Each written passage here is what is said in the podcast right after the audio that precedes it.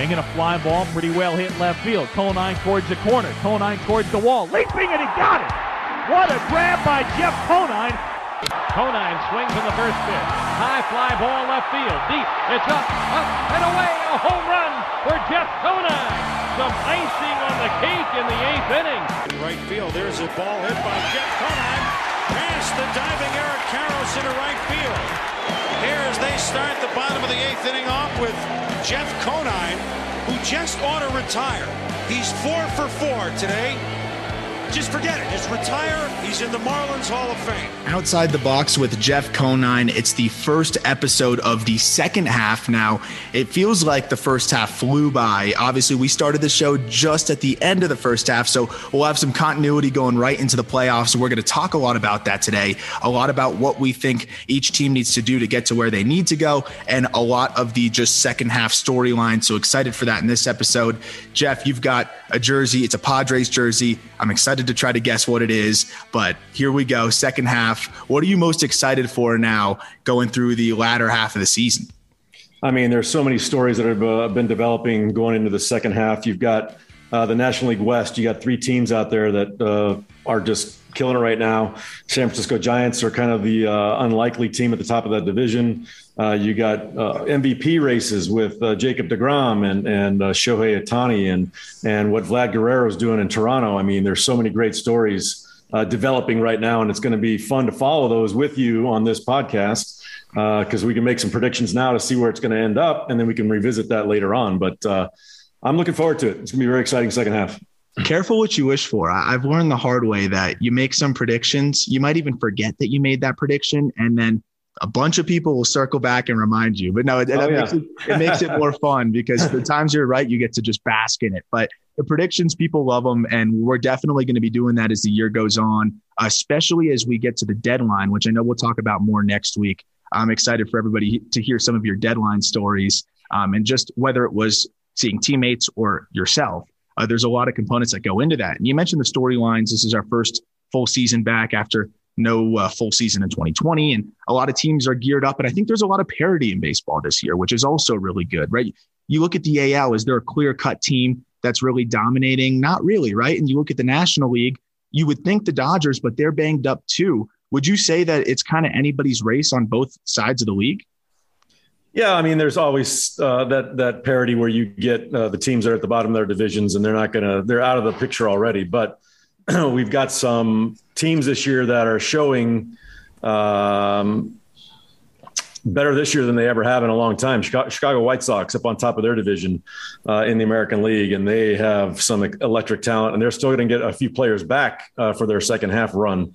Uh, you've got you know the Boston Red Sox who've been banged up a little bit. You know, it's kind of uh, unbelievable to, to know how they're doing it at this point because you know Chris Sale in their in their starting rotation. Uh, Tampa Bay Rays, they do it every single year with arguably the lowest payroll in the big leagues. Them and the Athletics are. It's amazing what their formula is to how they create teams, how they put together their teams, and they're successful year after year after year. Because I would think more organizations would try to emulate what these guys are doing, try to duplicate that pattern of success because they're doing it with no money. And you know, you got the big giant uh, behemoths of the New York Yankees are not having a great year. They're sitting in the, near the cellar of their division, um, but Tampa Bay always figures it out. So a lot of great races, a lot of good teams uh, that we haven't seen in recent memory at the top of their divisions. Cincinnati's kind of a dark horse too. They've got a phenomenal defense. I mean, uh, offensive team. Uh, do they have the pitching to uh, get them into the wild card spot or first first place? Uh, well, time will tell. I think the Reds are sneaky. That was a team I was going to ask you about because uh, you, you were briefly a Red, but that ballpark, it, it's a hitter's park, right? I mean, you look at the numbers. I think Nick Castellanos, I don't know exactly what it was, but at the time that I checked, he had 12 home runs. I know he has way more now, but he had 12 home runs. 10 of them were at home and two were on the road. He was still hitting well on the road, but it was all doubles. And that was kind of what we saw in the past. He was always more of a doubles guy. He always said in Detroit that place was too big. He, he literally went out and would roast Detroit sometimes, that stadium in Comerica. But he's raking now at home. They are dominant offensively at home, like you said. Their pitching is is sneaky good. There's a couple little moving parts there, but like Wade Miley's weirdly been good. He threw a no hitter this year. Sonny Gray's healthy. Luis Castillo is looking like he's starting to come back into form a little bit, and they've got some prospects as well. But when I look at a team, I, I look at all of the teams across the board, like you mentioned, you run through all of the storylines that are really interesting. And each team has their strengths, I feel like, and then each of them has their weakness. I would say that the White Sox are maybe one of the most complete teams when they're healthy. They've got the pitching, they've got the offense, they've got the athleticism and energy and things like that. But you look at some of these other teams, the Red Sox, you mentioned Chris Sale, he's coming back. And I think just the sight of him in the locker room is going to galvanize the team a little bit, even if he's not at 100%, even though he should be, but even if he's not pitching at his full 100% capability. What do you think the Red Sox need here? I mean, obviously it's pitching, but pitching's a commodity. They're still one of the best teams in baseball right now. Can they make something happen here? Like, can you go through the postseason without having that dominant rotation. That's the thing that catches me a little bit off guard. They look like a regular season warrior type team rather than a team that can win a seven game series. You basically need uh, three stud starters at the top of your rotation in order to be successful in the playoffs. That's all there is to it because um, you know, it's such a short time frame, especially in the division series. You only got five games. You know, you need that dominant pitching performance because historically and always, good pitching will beat good hitting on a daily basis. So, you know, when I look back at our three or our two World Series teams, especially in, in 03, you got Josh Beckett, you got Brad Penny, you got Carl Pavano, you had Dontrelle Willis was coming out of the bullpen for us at that time because he had a ridiculous year, but the other three guys were better in the postseason than he was. So he was coming out of the bullpen for us. So we had three dominant starters and we had three dominant starters in 97. We had Kevin Brown, we have Al Leiter, we have Livan Hernandez, who came out of nowhere. Uh, and I don't know if most people remember, but Alex Fernandez got hurt. He was one of our best pitchers the entire yeah. year. He had a, a, shoulder problem late and was not able to pitch from the NLCS on. So, you know, it, it's all about the arms for me as far as postseason. So when you talk about a Chris Sale getting back into that locker room in Boston, they've had that much success without him. Now they get their their star back, their horse back, and they're thinking, "Whoa, look what that's going to do to us in the second half. It's going to propel us a little bit, gives it a lot more confidence." But you know, the flip side, when you got the trade deadline coming up August 30 or uh, July 31st, a lot of teams are going to be reluctant to trade pitching to the Boston Red Sox because yeah. that's going to make them a dominant team. Why would we want to do that? And they're going to be asking a lot in return. So I don't know if the pieces are going to be uh, worth the squeeze, so to speak. They're not going to to get a frontline starter going in the second half of this year for some of these teams. It's going to cost them a lot. And you know, my forte is the farm systems, and the Red Sox are not near the top of the league in farm systems. They've got some good players, but they would deplete themselves. So it's going to be a really interesting spot there. And I think you bring up a good point. And I got so excited about the storylines, I forgot to talk about the jersey. So we got to guess what the jersey is. It's a San Diego Padres throwback. I'm going to go with Tony Gwynn because he just rocks and he seems like the kind of guy that you would definitely align well with. And he was an awesome dude. So Tony Gwynn's my guess.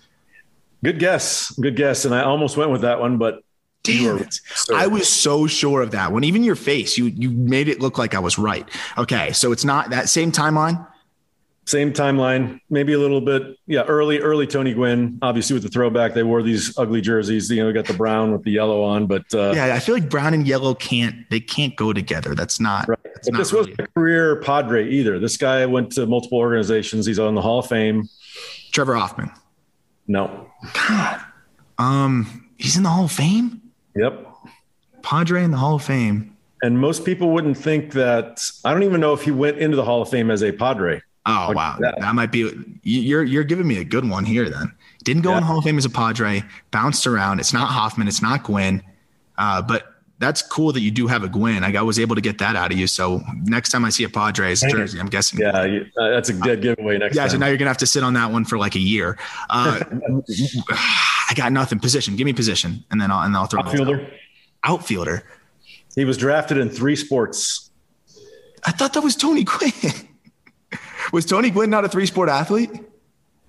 Oh, it was Dave Winfield. That that's cool though. That's actually one of the coolest. It's a good one. It's got a good story to it too. Because when I first got called up uh, with the Kansas City Royals, uh, he was playing for the Cleveland Indians at the time, and he gets to first base. I'm playing first base. The man was massive. He's six foot six and just an imposing presence on the field.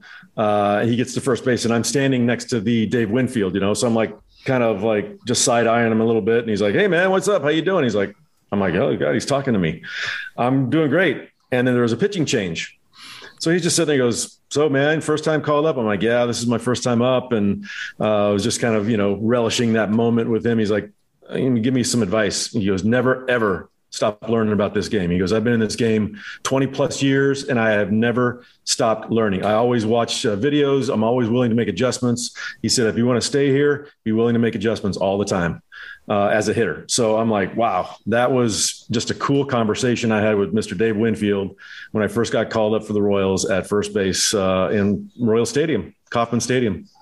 And that's the advice. It's funny because I'm sure this was part of the reason why you, in the first episode, you said, I saw something new every single time I was out on the field. And you mentioned the pickoff throw over that went into the stands. And obviously, there's not too much to learn from that instance, but it is kind of tying into that same notion that the game is always teaching you something. And uh, I'm sure to hear that, how often did you kind of have that resonate in your head throughout your baseball career? Constantly, constantly, constantly. I just, uh, you know, I was a hard worker anyway, but when you've got a guy like that tell you something like that, and you say you start looking at the talented players, the greatest players in this game. Uh, you mentioned Tony Gwynn. I remember Tony Gwynn in my second All Star game. Back then, he hooked up like a little tiny video eight player. and He's taping his at bats in the All Star game. We're talking about meaningless at bats. He himself was t- putting his little video player into the TV, the inputs on the back of the outputs on the back of the TV, so he could record his own at bats in the All Star game, so he could watch them back later. This guy was always, always on top of his game, always making adjustments because they were trying to make adjustments to him. And I realized that not only are these guys the most talented players in the world, they also work the hardest. And over my career, I saw some guys that were phenomenally ultra talented, but they didn't work hard or they worked hard at the, at the beginning and just wanted to let their talent coast them through at the end and they were gone. The guys that work the hardest the longest those are the guys that stay and it's there's just no way around it hundred percent. And I think we even see that today, especially with pitchers. Uh, I, I think there's been some storylines with certain pitchers, the things you have to do to prevent injury, to stay healthy. These guys have to really, really grind. I remember Jose Fernandez. How far did he used to bike? Do, do you remember? He used to bike like hundreds of miles on the stationary bike, right? Just to stay. Oh, he got in, he got into cycling on the road. You know, he oh, even oh, wow. had a tattoo of a of a pedal and a cog on his calf, um, you know, one off season because he got so into it. And he'd go out on the road on his road bike, which obviously the Marlins weren't too happy about because of the injury risk, but he'd bike 40, 50 miles uh, at a time. He got really into it. He lost a lot of weight, got more fit. And uh, that's a guy that just, he never stopped wanting to learn. He never stopped, you know, such a tragic loss because of, you know, to see where this guy would have gone with his career and talk about just a joy of baseball and a love of the game uh, I don't think I've seen that at a young player, maybe in my career, is how much he loved this game. So we were actually just talking about Jose uh, recently when we were at the All Star game because obviously, I mean, he, he, should be there. He would be there. Uh, I have no doubt in my mind. And we were looking at just his pitches, the the breaking ball that was just otherworldly, the fastball that was electric, but also beyond beyond that, just what he brought to the table as as a personality. What how good do you think he would have been when it was all said and done? I mean, we're talking probably Hall of Fame. Like I know you have to do it for a long time, but based on the skills that he had, based on everything that he had going for him, you know, what do you think he could have done uh, when when it was all said and done? Well, obviously, when you look at uh, a pitcher's longevity, you got to look at the health of their arm and would he have stayed healthy first and foremost. And if that happens, uh, you got a guy that has, like you said, um, each one of his pitchers would probably rank in the top three in the league as far as if you were to ask the players rate the best fastball, rate the best curveball, rate the best changeup. Jose Fernandez would have been probably in the top five of all three of those pitches. But he had that X factor of this uh, air of confidence and uh, invincibility on the mound that bordered on um, cocky, but he was humble. You know, he's a humble kid. They bordered on cocky. If you got him, hey man, he'd tip your hat to you. Hit a home run, he'd tip your hat. But if he got you, he'd do the same thing to you. So, you know, it, it was a, a, game for him. Um, yes, baseball was a game, but it was a game as far as a cat and mouse with the hitter. He wanted that competition. He loved that competition more than anything. And I do believe, you know, we saw him put up uh, otherworldly numbers when he was uh, pitching, I think that would have continued on and he would have gotten even better. So we're talking a perennial uh, top three, top five Cy Young uh, in the mix every single year. And you know, um, you know, we could talk about it, and, and uh, it's nice to visualize what it could have what could have been, but um, unfortunately, we won't get to see that. Yeah, I mean, there was a reason why there was about 20% more fans in the stadium every single time that guy pitched. It was just an electric atmosphere to, to watch him pitch. And they would call it Jose Day for a reason. But going back to what you were saying about just heeding advice from a veteran, you became that veteran 17 years later. But even before that, maybe 13, 14 years, you were playing several seasons, whether it was with the Marlins, the Mets, the Reds, wherever it was, where I'm sure players were coming to you for advice as an all star, as a champion, as a guy that's been around for a while. You mentioned what Dave Winfield said to you. What was one of the main things that you would say to somebody if they just asked you a general question of you know, what you've learned from the game or what they need to do to get to where you are or last as long as you did in the big leagues? Well, uh, you know, first and foremost, you cannot replace hard work you know you, you have to practice your craft especially this craft every single day uh, that you're in the big leagues you got to appreciate that you're there appreciate that you're one of 750 people on the planet at that time that can do what you're doing and to be able to stay there long term you have to constantly work at it both mentally and physically so that's one of the biggest things. I remember, uh, you know, my first spring training with the Reds, my only spring training with the Reds, uh, we had Josh Hamilton. Josh Hamilton was uh, had just come off the uh, Rule Five draft, and it was going to be his first time in professional baseball in. He hadn't seen a pitch, I think, in three years or something crazy like that. And I remember taking early batting practice with him, and he had not taken. This is like the first his first workout that we'd had. And he's hitting balls over the batter's eye in center field, like flipping them out there like crazy. This guy was a physical, imposing guy that was ultra talented. I don't know if you ever read his book, but his book is is unbelievable what his life was like uh, early on. He was a seven year old playing with 12 year olds.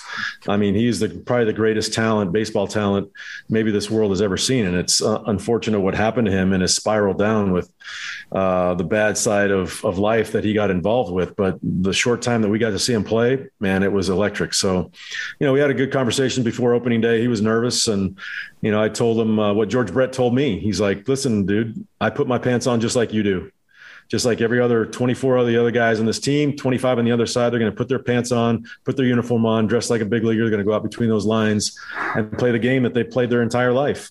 And you can't view it any other way than that because once you start going outside those lines and thinking about fans and uh, opening day and stuff you've done in the past, and it just affects what you do in between the lines. And so, uh, you know, he took that to advice, and I think I mentioned me in my book in his book because of oh, wow. uh, that, that advice I gave him that opening day. Oh, that's actually crazy. I, I, that's on the top of my list of, of books to read. And you, yeah, he was the first overall pick in 1999 by the Rays. And obviously, it was a long road to get to the big leagues and iron things out uh, in his personal life. But he had a great year right away. And I don't think people remember. Sometimes it's easy to forget how dominant he was when he was healthy and when he was able to just consistently focus on baseball. That 2010 season when he wins the MVP, 359 batting average, 633 slugging. He had 32 bombs and 100 driven in. I mean, you don't see power hitters hitting 360. I mean, this was only 11 years ago. This is just incredible stuff from him. And it's a shame because I, I remember going to see him play. Um, my dad and I went to the All Star game right around that time. And that was the guy I was most excited to see hit. It was Josh Hamilton.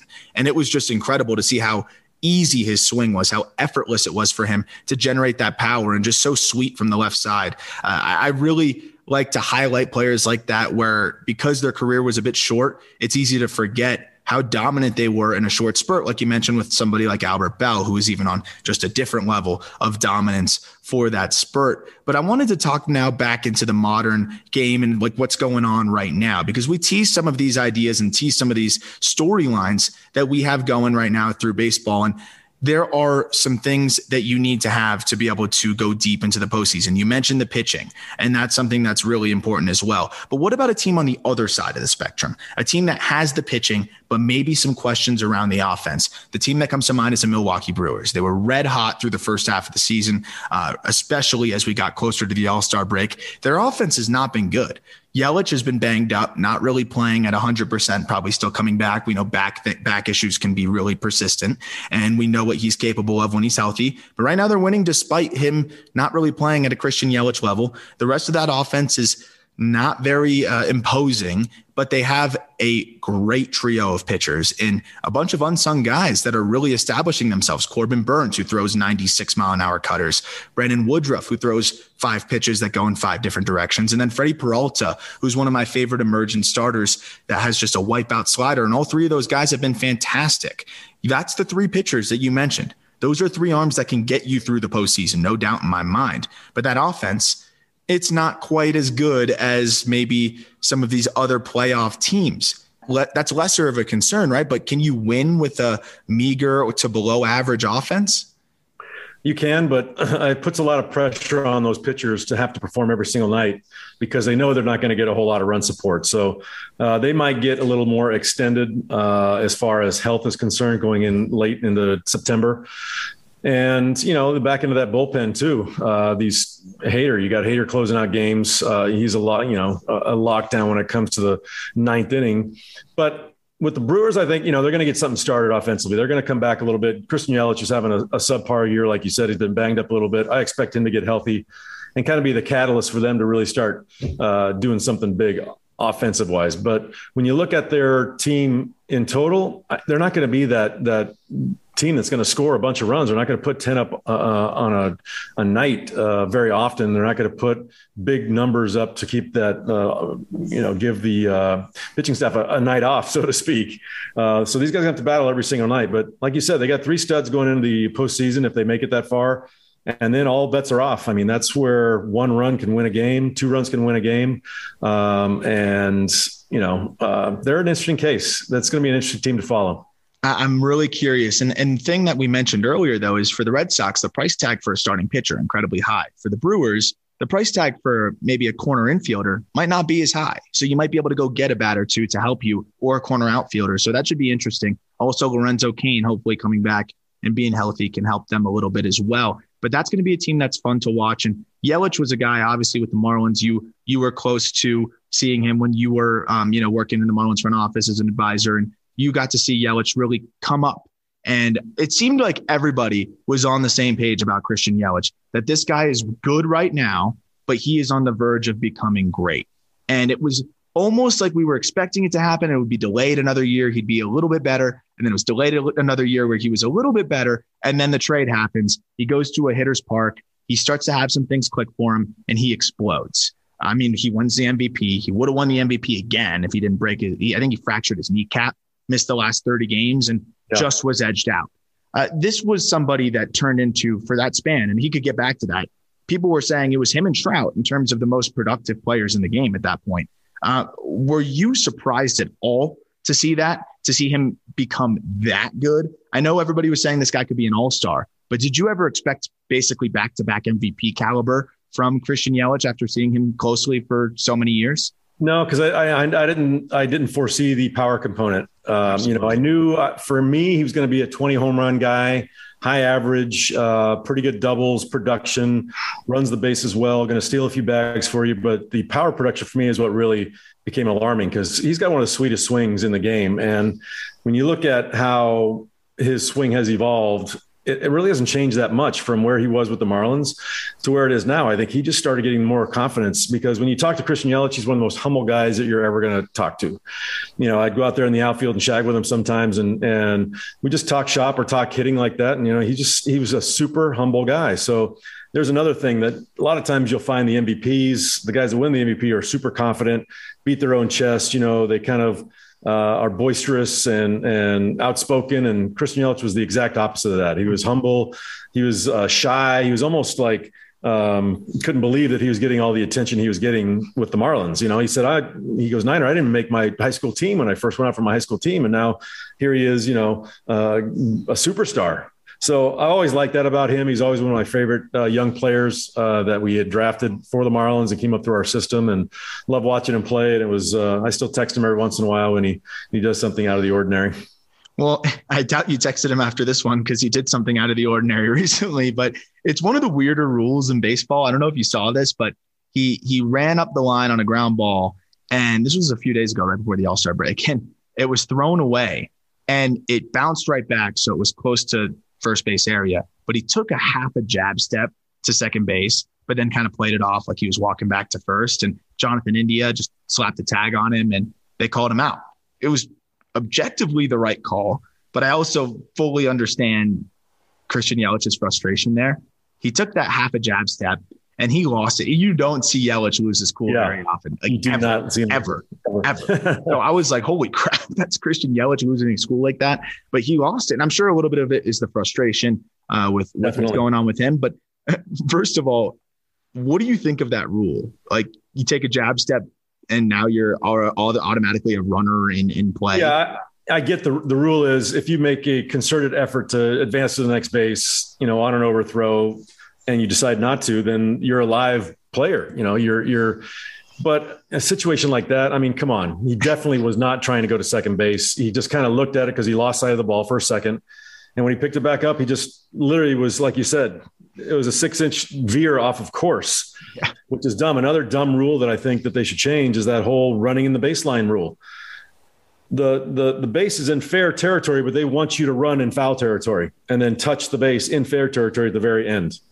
So as a first baseman, I always told pitchers if there was a bunt up the line, I said, just drill the guy in the back. If you think you're not going to get him, just drill him in the back. They're going to call interference every single time because their feet are going to be on the field, which is the stupidest rule ever. I mean, it, it, I get it if terrible. they're both if both feet are on the field and they're on the grass, which I've seen some guys on the grass and you try to throw around them and the pitcher end up throwing it away. But some guys are like on the dirt and one straddling the line, and they will call you out on that for interference. Well, you remember the World Series, or it was the postseason. I don't know. I remember if it was in the World Series or not. But Trea Turner, it's exactly what happened. He was running on the line. I didn't understand that call. It made no sense to me. Uh, that's one of those that's that's really wacky as well. Uh, and one of the other like weird temporary baseball rules that I always remember is the play at the plate when they just started to try to get rid of the collisions at home and they wanted to protect catchers. Wow. And that Stanton throw to home.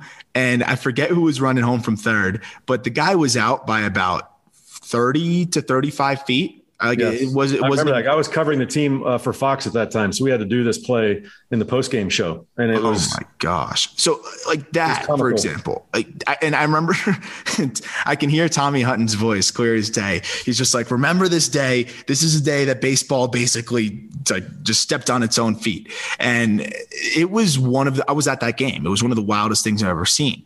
Uh, how do you navigate that? Like you have these rules. They're somewhat enforced, but then you call to New York, and then New York has whatever New York is. I, I don't know what that is. and I've said I, I, have a theory because they've gone to review and still gotten the calls wrong. I have a theory it's just like an intern in a little closet that's just watching on a bunch of little like monitors.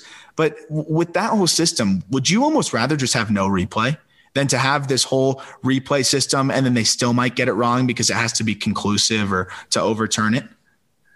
You know, they've they've gone you know, this all came about because the, the play in the, in the postseason that one time, I can't remember, I think it was with the Angels or something like that, that there was a play that was obviously uh, the wrong call and it made a huge impact on that game. So everyone was this groundswell of uh, emotion about let's get replay in there to make it right, to get these calls right. And like you said, sometimes even with replay, they're still not getting them right. And they're adding on minutes and minutes to every game, exactly. which their entire world in the last 10 years has been let's make the game shorter, let's make the game shorter, let's make the game shorter.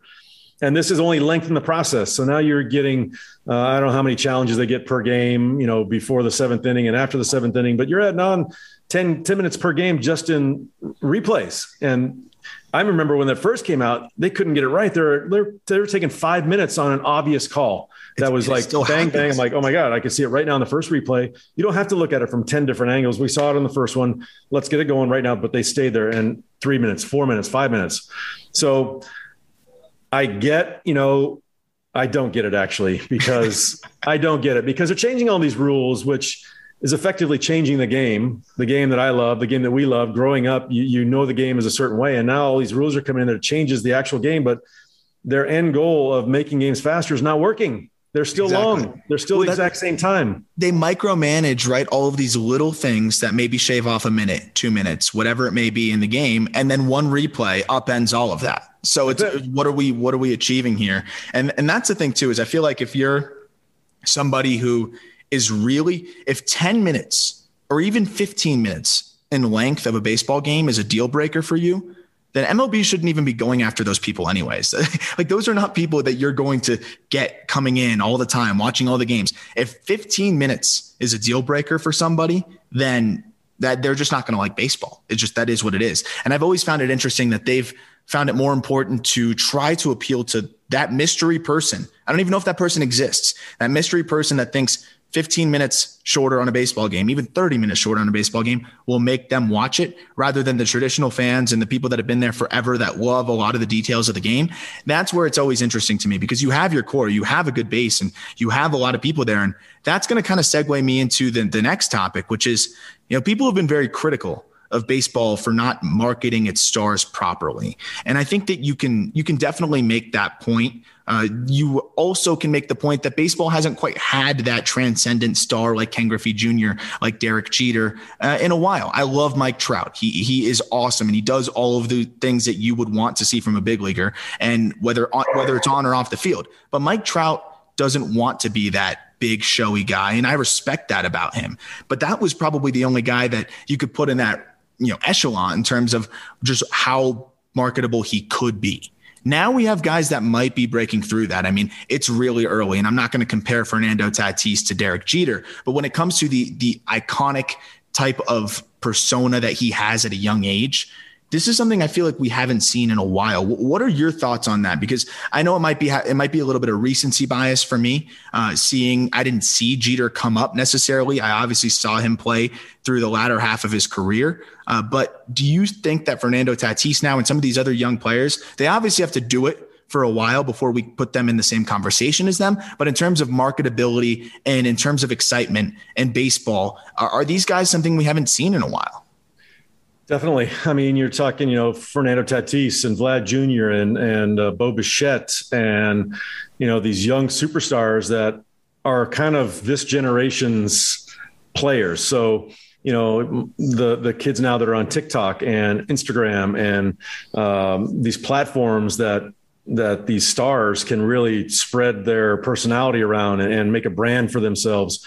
They take advantage of that. So you know back when we didn't have computers or or cell phones or anything, you kind of it was all on the team themselves to kind of market you and get your name out there and put your name in the paper and do ad campaigns for products and things like that. Now, these guys can spread out their personalities to the entire world at the click of a button on their phone. You know, they're they're posting these things, and uh, there's a lot of excitement around these young players. Fernando Tatis is one of the most dynamic players we've seen in a long time. He might be the first 40-40 player we've seen in 20 some years. You know, we're we're talking going back to Barry Bonds and uh, Jose Canseco early on when they were hitting 40 home runs phenomenal power, but also phenomenal speed uh, at a premium position, at a shortstop position too.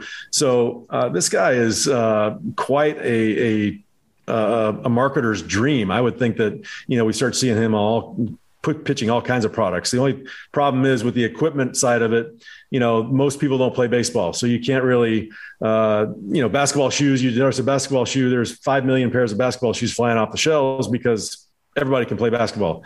Well, you know, Mike Trout or uh, Fernando Tatis, whatever shoe they brand they wear, people aren't flocking to the dicks to buy their cleats because yeah. people don't buy cleats, uh, and that's always hurt uh, marketing for baseball, especially off the field. They don't make as much, nearly as much as the football and basketball guys of the world. But um, you know what? And I've changed a little bit because I like Mike Trout. I think uh, he's the greatest player I've seen in this game, and I like his personality. I like the way he conducts himself. But like you said, he doesn't like the spotlight. He doesn't want to be the guy. He doesn't want to be out there in front of the media every single time. And as is his right. And I respect that. I respect that. Um, and that was the way I was. I didn't. I didn't want to be like that. But and when you saw a player like Tatis on the other side, you're like, ah, that kind of rubbed me the wrong way. But no, this guy's uh, he's passionate about the game. Um, you know, I played against his dad, so I know he's got some good uh, genes and, and, good coaching and good um, values mixed in there as well. But he's this generation of exciting players that I think they're just gonna they're letting themselves out there, personality and and uh, talent wise.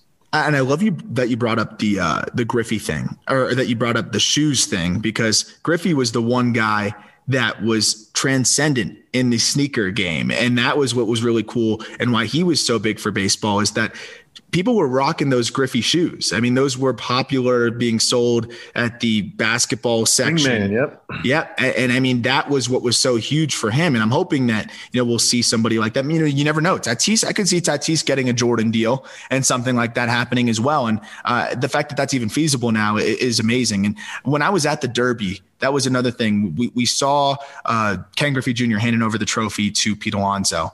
And just something about Griffey, just I, he was always one of my favorite players. And even though I didn't get to see him at his peak, I would go back, watch at bats, watch games, and uh, just the way he played, the swing, everything, right? Uh, do you have any experience of just uh, having some crossover with Griffey, of course, and anything that stood out to you from him uh, in terms of what he was able to do on the field when he was on the field? Yeah, he was my teammate. He was my yeah. teammate with the Reds my last of year of my career, and you know that was one of my uh, most exciting times when I signed with the Reds, knowing that I was going to get to play with Ken Griffey Jr. in his last year. Um, but I played against him uh, when I was early in the American League as well. And you talk about a player that could just absolutely take over a ball game and win it by himself. Ken, Ken, Ken Griffey Jr. was that guy. You know, we played against him in the old uh, Seattle Kingdome, and he did things that you just did not see from other players. The way he played center field with reckless abandon and made the most phenomenal catches, and you know the talk about the power with the average and uh, the speed. I mean, this guy could do it all. He was that prototypical five-tool player, and he just exuded that that happiness of being in competition and being a ball player. And I don't think I've ever seen anybody on a field as happy as him, you know, as, as far as just enjoying, enjoying the moment every, every single night. And if he stayed healthy, if he avoided all those injuries, how many home runs do you think he finishes with? He's in the 700s for sure. Uh, you know, you're talking about a guy with a swing. Even in batting practice, my last year with the Reds, that swing is so iconic and so fluid. And you, know, you talk about launch angle and all that. His swing was made for home runs. And he, to the last day that I saw him hit, this guy could hit the ball out of any part of that ballpark whenever he wanted to, man. It was fun to watch. Well, someone that's hitting it out of the ballpark anytime he wants to right now is Shohei Ohtani. And he's on pace for 60 home runs. Whether he gets there, we'll, we'll, see. I mean, we've talked about some crazy first halves, and it's hard to sustain some things. But right now, Ohtani, uh, if we're looking at betting odds, just in terms of just how to get an idea of how heavily someone is favored over somebody else, Ohtani is minus 350, which means you got to lay down 35 to win 10. That's a really heavy favorite this early in the season. Then on the other side of things, in the NL, you've got DeGrom at minus 110, which is you know still pretty heavy favorite. And then you also have Tatis at plus 120. So both those guys are at about even odds. You bet 10, you win 10, basically. Both of those guys have a really good shot, obviously. When you look at the AL, the only guy that can catch, feasibly catch Shohei Ohtani is Vlad Guerrero Jr. Let's start with the AL because Ohtani obviously is if you strike out 200 guys, hit 60 home runs, and steal 25 bases, that's going to be the single greatest season in baseball history. Nobody's touching that. But let's say he gets more into the 45 to 50 home run range. He strikes out 150 and he, you know, is is a little bit more tempered down but still has a spectacular year. Let's say Vlad Guerrero Jr. wins the Triple Crown. I know we're getting crazy here, but who wins at that point? Ohtani still has high marks in all three categories pitching, base running, hitting, and you have a triple crown from Vlad Jr. How do you pick that? Whew, that's a tough one. Uh, not many triple crowns uh, have been won um, in the history of the game. Matter of fact, I've got a baseball over here that has every triple crown winner on it. Wow. Um, so when Miguel Cabrera came to town uh, after he won the triple crown with the Detroit Tigers, I had him put his name alongside Carl Yastrzemski, Frank Robinson, uh, Mickey Mantle, and Ted Williams. So that's a pretty special baseball. Yeah. Oh my gosh.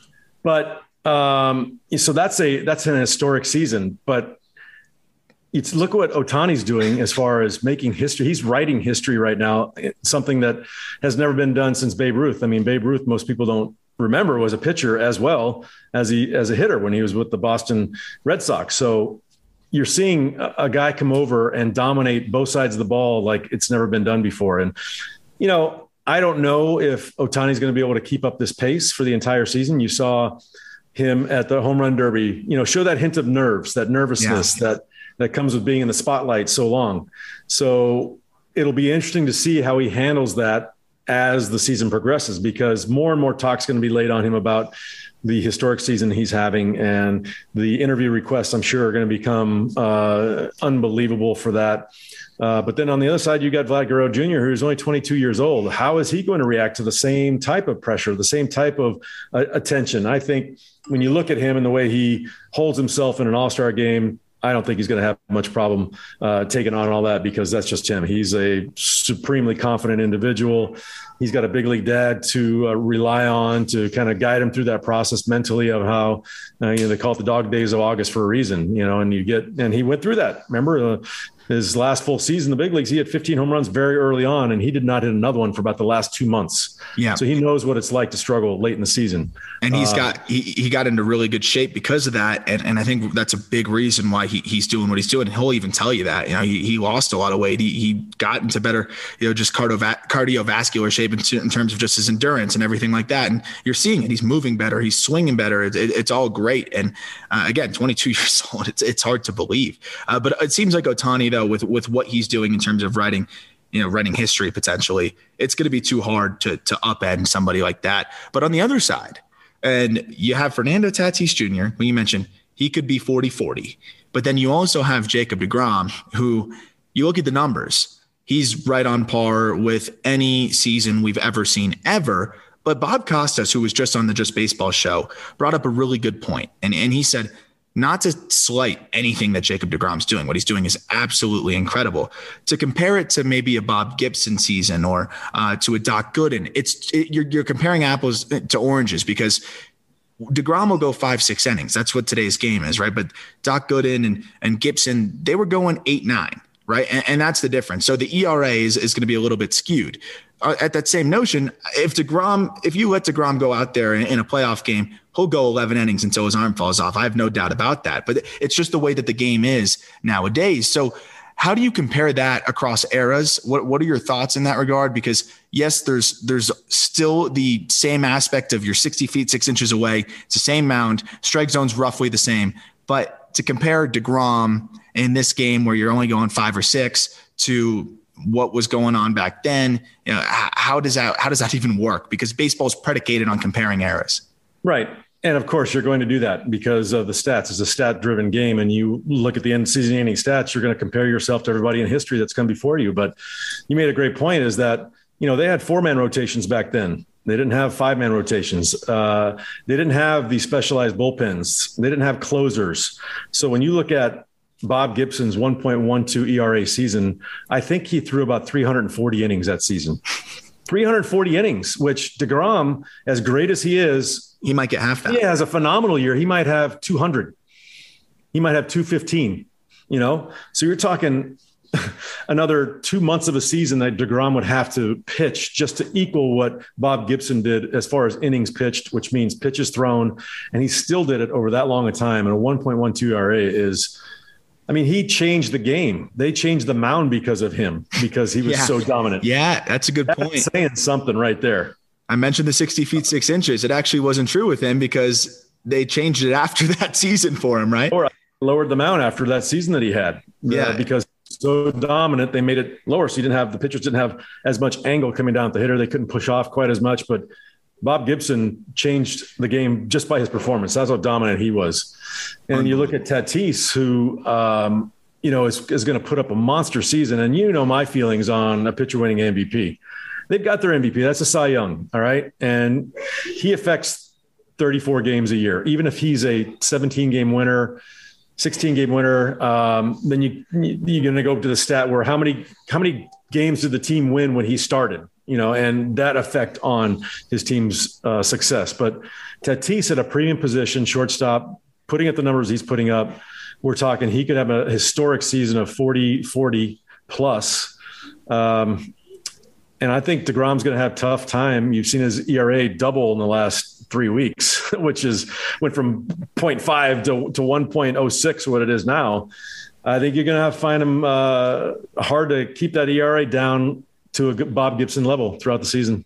Absolutely. And there's one bad, start, one bad start, you're done. He's 100%, done. especially when you're only going five, six innings. And I, I know DeGrom goes deep. He, he, does go, go those complete games as well, but it's not every day out like it was back in the day. And, and it's just the way it is now. Does it help DeGrom's case at all that he's hitting 364?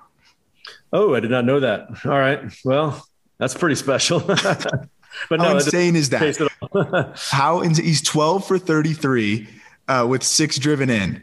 Wow. I, just, that, that is the part that blows my mind. He's he's a 204 career hitter, but for some reason this year, it's just clicking offensively. It's outrageous. But then you look at the Tatis side, and one of the biggest criticisms on Tatis is the defense. And to me, if you're 40 40, I don't really give a crap about your defense. Uh, obviously, obviously it matters, but you know, we have we live in an era where you have a lot of these metrically based people that use that to discredit Derek Jeter's defense, right? That look at oh, that look at Tatis and say, "Oh, oh, you'll love this. Probably it probably affects his WAR. I'm sure it affects his WAR." So when you look at things like that, yes, you have to consider defense, of course, because it's a big part of the game and a premium position. But is that something that could be? Let's say it's neck and neck with DeGrom. Is it fair to let defense be what what holds him back if he's a 40-40 guy? It never has been. It never has been. When you really? look at MVP, they look at they specifically look at offensive numbers. They're not going to say he made 12 errors on defense, whatever. No, they're going to look at his offensive production, especially if he's uh, leading in stolen bases as well. That's all they'll focus on. They're not going to say, oh, he was a subpar defender. There's no chance of that. I don't think. And when you talk about that and this whole shortstop thing, you know, I played with one of the greatest shortstops that I've ever played with, Mike Bordick. So he had a season in 2001 that is second to none like literally second to none. He made an error in May, May, whatever it was. He did not make another error for the rest of the season and set records for wow. most consecutive games, errorless games, most chances held without, or most chances without an error. This guy set right. He sent, and then went and win 110 games without making an error at shortstop, playing every day. He did not win the Gold Glove that year. He did not win the Gold Glove that year. How is what, that even? What is it based possible? on? Well, it's Omar Vizquel won the Gold Glove. He made 13 errors that year. 13. And yeah, Omar Vizquel's flashier and you know makes these spectacular plays. But Mike Bordick was a blue collar shortstop that made every single play hit to him. And you're telling me that with a 999 fielding percentage, setting major league records for both fielding percentage, errorless games, chances uh, chances uh, attempted, did not win the Gold Glove. That's one of the biggest travesties I've ever seen in, in baseball. So we're working on it for justbaseball.com. Like we're working on a player evaluation tool because we want to just make a just for fun, just like a QBR type of tool. But it's impossible to be able to quantify and synthesize fielding stats. I just feel like, especially in the era of shifting, that's why I think the Gold Glove Award is is also always just so unpredictable. It's really hard. I understand. I think the finalists are always usually pretty on par. But then how you pick from those guys, I never understood that. So an interesting point here. I'm, I'm I don't have the exact numbers in front of me, but somebody, this group of friends, they placed a bet going into this year was $400 a parlay of Shohei Ohtani to win the MVP and Jacob DeGrom to win the MVP. That parlay pays 450 roughly thousand dollars. Wow. They were offered they were offered $190,000 to sell the ticket. They're right still thinking about it. Right now, I'd give it up right now. I would give it up in two seconds, correct? One, one second. No, won't even take me two seconds. One second. I'm giving that up. But because Shohei's probably going to win it, right? And DeGrom has a great shot, but, but it's, it's one know. injury. It's it's you anything. don't know. Yeah. Ohtani's been hurt in the past too. What if he gets hurt? He blows out his elbow or something, uh, you know, pitching or turns an ankle or gets hit on the hand by a pitch. I mean, you just, you can't, it's so random in baseball. You cannot I would give that ticket up so fast and go straight to the what's, bank. What's what's bottom dollar you're taking for that ticket? Well, if I'm offered a hundred, if I'm offered six figures, buy. It's well, you're asking what's the bottom level I would take. Yeah. Um. Well, if it's right now, what 450 you said? Yeah, or, roughly 400, 450. I'd take 25% of that. Yeah, I would too, and I would run. Yeah. straight to the bank. But people are greedy. You know, like deal or no deal. It's kind of like yeah, that. Exactly. And people will always turn it down, turn it down. They think they've got the million dollar case and odds are stacked against you. But a great bet no matter what. I mean, that was pretty crazy. So the prediction. The prediction. But, you know, we go back to this gold glove thing too, which has always been, I think. It's true. Hey, Omar Vizquel's won it every year. Some guys don't even look at the stats. They're like, yep, he deserves it again. This year, Vizquel.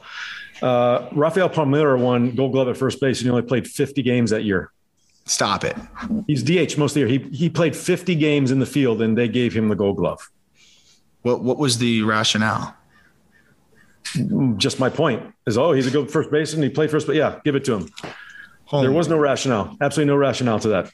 And I, a teammate that I played with, David Segui, who played in Texas at the time. I mean, he had a phenomenal. This guy was a phenomenal first baseman. Played the entire season with less errors, higher fielding percentage, and he still didn't get it. They gave it to Palmeiro. That might have just ruined my weekend. It's the worst thing I've ever heard. It and also, just given the way Palmeiro conducted himself the rest of the way too, but no it, sense. That's insane. Insane. Alex Gonzalez for the Marlins. Machine had the greatest 2004 defensive season I've ever seen. Did not Machine. win the Gold Glove. Did not win the Gold Glove. No gold gloves for you either. Nope. It's, it's, it was rigged. It's totally rigged. You had a thing for the highlights, though. I mean, I don't know. I don't know what the metrics say, but you had some legendary plays, as you can hear in the intro to this. Yeah. They're not all hits. Some of them are some catches. Some of them are some throws. You mentioned too, as as we wrap up here, that you got more comfortable in the outfield as time went on, and the interesting thing for me, and, and, this is more so relates now to Fenway Park, because we are talking about this with, you know, when you look at Fenway Park, you probably put your best outfielder in left, right? Because there's a lot that goes into that, or no? Or do you go with your best outfielder in right because it's more cavernous? When you made that move to Florida, to I always want to say Miami, but they're, they're Florida Marlins then. I, I used to go the other way. I used to always call them the Florida Marlins. Now I want to call them the Miami Marlins when I look back that wasn't quite the green monster, but the teal monster was no slouch. And you got to play that thing pretty uniquely. And it also was weirdly slanted. So you would have some weird caroms as well. Uh, how long did it take you to get acclimated to that? And then, you know, how can you uh, how can you kind of fill in some information for the fans now because obviously they don't really care about the teal monster doesn't exist anymore, but how that may coincide with Fenway Park's green monster and what it's like to play that wall. Well, you got the left field and uh, Minute Maid as well is a a nightmare to play because that scoreboard's made out of metal. So oh. as an outfielder, I'm going back on a ball. Uh, I'm going to pull up on that because those cutouts are metal cutouts. So you could easily break a collarbone, run into one of those metal things. And, you know, our, our teal monster down here, they had the, the old style number, the numbers they would put up on the scoreboard, kind of like Fenway. And that would take ricochets off of that because they had corners on those numbers they put up. So that could go either way. But Fenway was a unique beast. I mean, because literally you look like you're almost in the shortstop's pocket when you're out there in left field and you, and you turn around, you've only got like 10 feet to the, to the wall. It is tiny. That, that left field is super tiny. So yeah, I think for that outfield, you played super shallow. So you could catch any line drive that was going over the shortstop's head and anything got any juice on it over your head, it's coming off the wall. So you just turn around, and you play it off that wall. So it took a lot of time to be able to like go against your instincts. Like my instincts are, I want to go get that ball. Nope. That my instinct now is it's going to be off the wall. So now I'm going to maybe fake out the, the base runner, act like I'm going to catch it, and then turn around for the, which was one of the coolest things to do when you could actually uh, decoy the runner into thinking you're going to catch it and then take the ricochet and he only gets one base instead of three, yeah. um, which is always fun to do. Uh, but batting practice, man, that was it. I took so many balls off that wall in batting practice, both of them. When I ever went to Boston, I just stood out there for all three groups. I don't think people realize that. What's that? I don't think people realize that, you know, how much goes into just getting comfortable with that. So you would just take the full, like full rounds out there. You're just playing balls off the wall like it was live. Yep. Every single, and, and for me, that was the only way to play the outfield. Um, you know, I got, I was the first baseman my entire career. Uh, I was in AAA with the Royals. And mid-season that year, you know, I was like the heir apparent to George Brett. I was going to go up to Kansas City and play first base after he retired. So they signed Wally Joyner to a three-year deal. Um, midway through my AAA season, I was hitting 305 with 20 home runs and 70 RBIs. I was done a great year. So my manager at the time, Jeff Cox, who ironically enough became a third base coach for the Marlins on our World Series team, he said, You're not going to be playing first base anytime soon at the big leagues. So I'm going to put you out in left field. I'm like, All right, let's do it. So we went out in left field. I was only there for two weeks when, when Kansas City called up. Kevin McReynolds, their left fielder, got hurt, and they wanted to know who was out in the outfield hitting well that could be called up. And that's how I got called up to the big leagues. Versatility. And that goes to the kids too. Any any kids listening, play as I, many positions. Don't be that kid that says I only play shortstop because guess what? No, arm. Don't be that parent that says my kid's only going to play shortstop. That too. Well, that's yeah. Sure that, that also happy to play anywhere he, he can or anywhere that gets him on the field. But the parents like, oh no, shortstop. He's only going to be playing shortstop. Yeah, because guess what? You might go to high school and there might be an incredible, incredible, incredible shortstop, and, and you it doesn't mean you're not worthy of cracking the lineup just got to play somewhere else. So exactly. that was something I prided myself on, and thank goodness I did because there was no way I was playing over some of the guys on our high school team. But because I could play other spots, it worked out. You know, and that's exactly. that's what you got to do. Uh, swallow a little bit of pride. And at the end of the day, it's more important to crack the lineup. That's exactly what you did. And once you got your at bats, you made it work. Uh, so now I got to put you on the spot as we wrap up because you mentioned predictions. So before we have the advantage of knowing what happened in the first couple games of the second half. I'm going to need you to give me your prediction for the team that's going to finish the strongest in the second half in each league. And, you know, it doesn't necessarily mean World Series, but who do you think is going to really turn it up here in the second half of the regular season? Well, it's going to be very interesting uh, out there in the uh, National League West. I think all three teams, all three player, playoff teams are going to be coming from that division. So both wild cards, because uh, they're going to have the best record.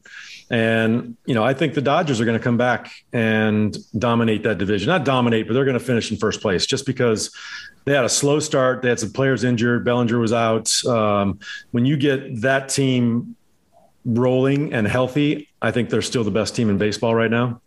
Um, look at Chicago White Sox have an interesting, like we were talking about in the American League, they have a very interesting club. Uh, they're they're stocked on both sides of the ball.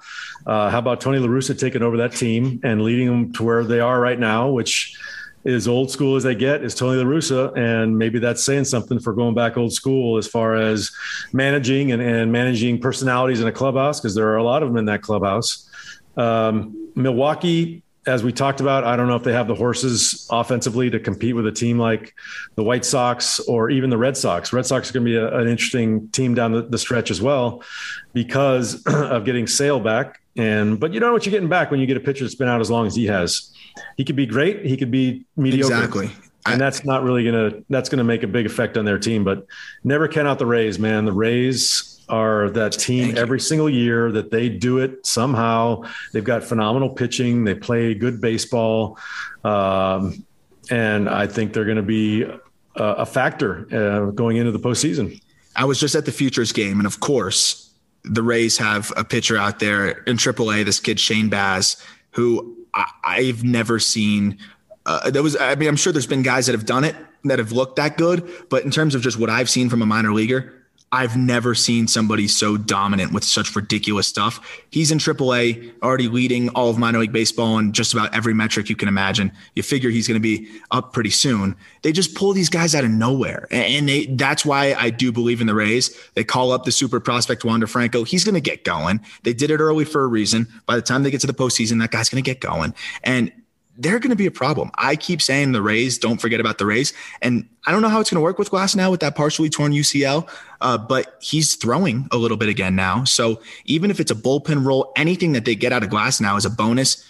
I'm I'm going Rays. I think the Rays are, are going to be the team that starts to really get it going. I expect them to make a move or two also. They're not going to spend, but but they'll go get a guy on an expiring deal. They'll go bolster their team. They've got more than enough capital prospect wise, and there's going to be plenty of teams selling, uh, like the Cubs. And on the National League side, I, I think the Brewers are going to go get somebody too, and and that pitching, that pitching is ridiculous, ridiculous. Uh, well, you, make a, you, make a, good point. At the deadline, it's going to be much easier to grab a hitter than it will be to get an arm because arms, people do not let arms go. Nope, they do not. They will never let arms go. But you can go pick up an impact bat at the deadline, and I'm sure they'll deal something. So uh, that'll be a good thing to watch for the Brewers down the what they do at the deadline. Yeah, if they go get one or two guys, all of a sudden things change because you, you almost have to consider Yelich getting healthy as an addition as well and getting going because that's an MVP candidate. So it's going to be fun. And as we get closer, we're going to start talking a lot more deadline time, um, start getting some deadline stories from you, and also just you know what we think each team needs and, and what these moves mean. Uh, it's going to be fun. I think the baseball trade deadline is one of the mo- most fun times of the year. Um, maybe not for the players as much, but for us on the outside now, I think it's pretty fun. And I'm looking forward to that kind of coverage as well. Baseball season back underway as we're recording this after the All Star break. A lot to go now in the second half. A lot can happen, and uh, we'll be going through it along the way. So many stories, so many stories, so many uh, teams to watch, so many players to watch, so many races to watch. Uh, both divisional and MVP, uh, Cy Young type stuff. It's going to be a very exciting second half of the season. Well, that'll do it for today's episode. And uh, the group of friends out there, if you have that ticket, sell it from Jeff and Aram. Sell that One thing. second, sell it. We will check in in the next episode. Hopefully, you sold it by then.